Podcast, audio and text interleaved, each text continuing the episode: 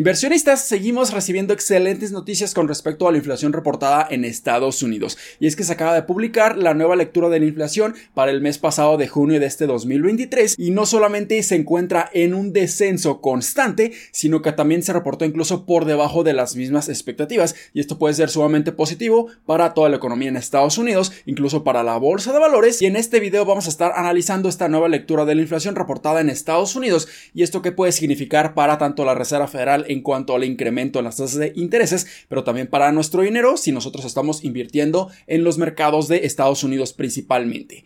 Hola, ¿qué tal inversionistas? Mi nombre es Humberto Rivera y bienvenidos de vuelta a Vida Financiera, en donde hablamos de finanzas, inversiones y generación de patrimonio. Así que si estás muy interesado en estos temas, considera suscribirte, darle like y comparte este video con tus familiares y amigos. Así que vayamos directamente a analizar la nueva lectura de inflación reportada en Estados Unidos para el mes pasado de junio del 2023 y se reportó en un 3%. Y estamos viendo que durante ya 12 meses consecutivos la inflación ha continuado descendiendo y en estos momentos ya nos encontramos con una inflación que no veíamos desde marzo del 2021, prácticamente más de dos años que no veamos esta inflación tan baja. Y antes de que seguramente pongan muchos mensajes aquí en el video diciendo de que cómo es posible Humberto que estés diciendo que la inflación está bajando considerablemente si los precios de muchísimos productos y servicios siguen incrementando, siguen muy muy elevados en Estados Unidos, en México. Y quiero aclarar la diferencia enorme que existe entre una inflación que está en descenso y que simplemente los precios de muchísimos productos y servicios estén bajando. Es completamente diferente. Así que si vemos el significado o la definición de la inflación,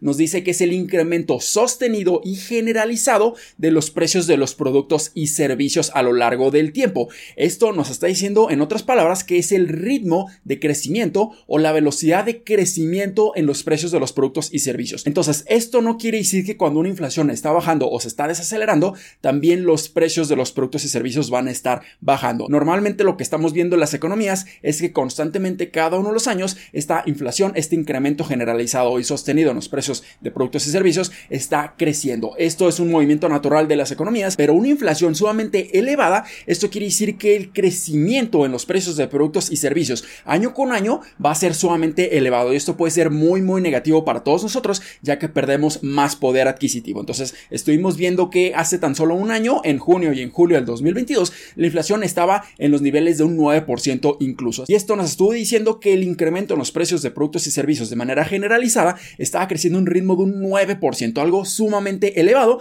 que muy pocas inversiones incluso pudieran estar venciendo esta inflación tan elevada. Entonces muy pocas inversiones incluso nos pudieran estar incrementando nuestro poder adquisitivo. Entonces una inflación sumamente elevada es muy muy insostenible y es muy peligroso para todos nosotros. Pero cuando vemos que la inflación está bajando considerablemente, o sea, este ritmo de crecimiento en los precios baja considerablemente, esto nos ayuda a que no tengamos tanta pérdida de nuestro poder adquisitivo. Entonces, la inflación objetivo que tiene la Reserva Federal en Estados Unidos es que el incremento en los precios sea de un 2% año con año. Entonces, nos encontramos muy cerca de esta inflación objetivo que tiene la Reserva Federal y esto es sumamente positivo. Y de hecho, la inflación reportada se publicó incluso por debajo de las mismas expectativas, ya que los expertos en el tema esperaban que la inflación anual fuera de 3.1% y se reportó incluso por debajo en un 3%. Y en estos momentos los mercados se lo están tomando de una manera sumamente positiva ya que esto fue incluso mejor de las mismas expectativas y esto nos pudiera estar diciendo que llegamos al final del ciclo alcista en el incremento de las tasas de intereses por parte de la Reserva Federal,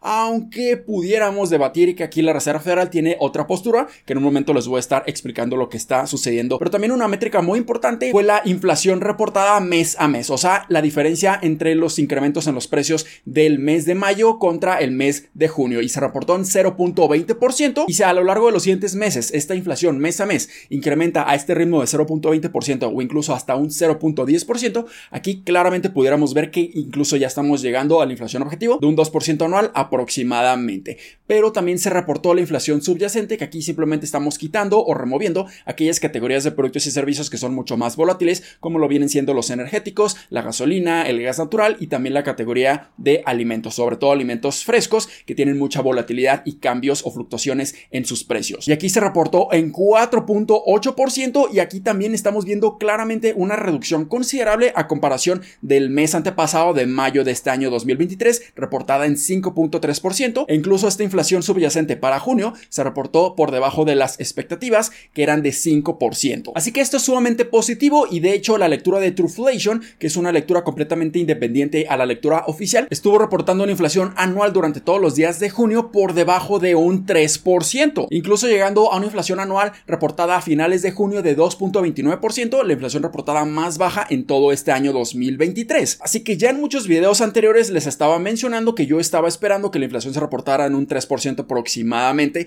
debido a que Trueflation estaba prácticamente estimando esta información, estaba reportando en tiempo real que la inflación estaba bajando considerablemente y esto es lo que precisamente estuvimos viendo. Y las expectativas para junio es que simplemente esta inflación empieza a caer aún más, ya que en lo que llevamos del mes de junio, la inflación anual reportada cada uno de los días se ha reportado por debajo de un 3%, llegando a niveles de 2.5% o menores. Entonces yo esperaría que la lectura de la inflación reportada para julio sea de entre un 2.5% a un 2.7% y poco a poco gradualmente la inflación esté bajando aún más. Entonces en estos momentos estamos viendo que los esfuerzos de la Reserva Federal están surtiendo efectos. Todo este incremento considerable y agresivo en las tasas de intereses está teniendo un impacto directo y muy efectivo en cuanto a la inflación. Pero lamentablemente la Reserva Federal en estos momentos tiene una postura aún muy estricta, aún muy agresiva de incluso estar incrementando dos veces más la tasa de interés durante este año 2023. Y esto para mí no tiene absoluto sentido. ¿Por qué? Porque estamos viendo que la inflación está bajando considerablemente. Y si la Reserva Federal empieza a incrementar las tasas de intereses aún más,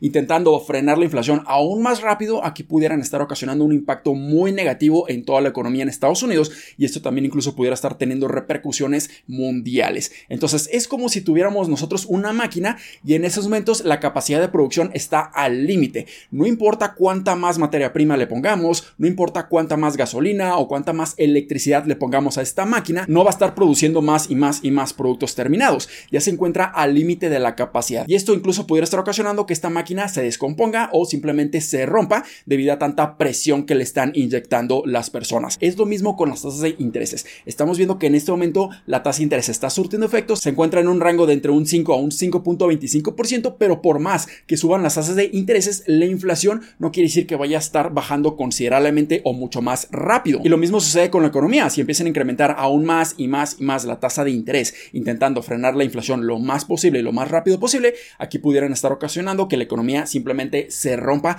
y pudiera ser muy muy e incluso pudiéramos estar entrando en una recesión. Así que lo que la Reserva Federal tiene que estar haciendo en estos momentos es simplemente mantener la tasa de interés a estos niveles y esperar. Hay que recordar que uno de los factores sumamente importantes para que la inflación baje es la tasa de interés, pero otro factor sumamente importante es simplemente dejar pasar el tiempo, dejar pasar los meses y esperar a que el incremento de las tasas de intereses tenga un efecto completo en la inflación. De nada sirve intentar acelerar este proceso de bajar la inflación si esto puede estar ocasionando un impacto muy negativo en toda la economía. Así que la siguiente junta monetaria que va a tener la Reserva Federal va a ser el 25 y 26 de julio, en donde el 26 de julio va a ser el día en donde van a decidir si van a estar incrementando aún más la tasa de interés o simplemente la van a mantener. Así que yo espero que cambien de opinión y yo simplemente espero que mantengan la tasa a estos niveles y esperen qué es lo que sucede a lo largo de los siguientes meses. Si ven que la inflación sigue bajando, bueno, la mantienen y listo. Pero en estos momentos, al menos para mí, ya no hay mucho que pueden estar haciendo y simplemente es cuestión de esperar.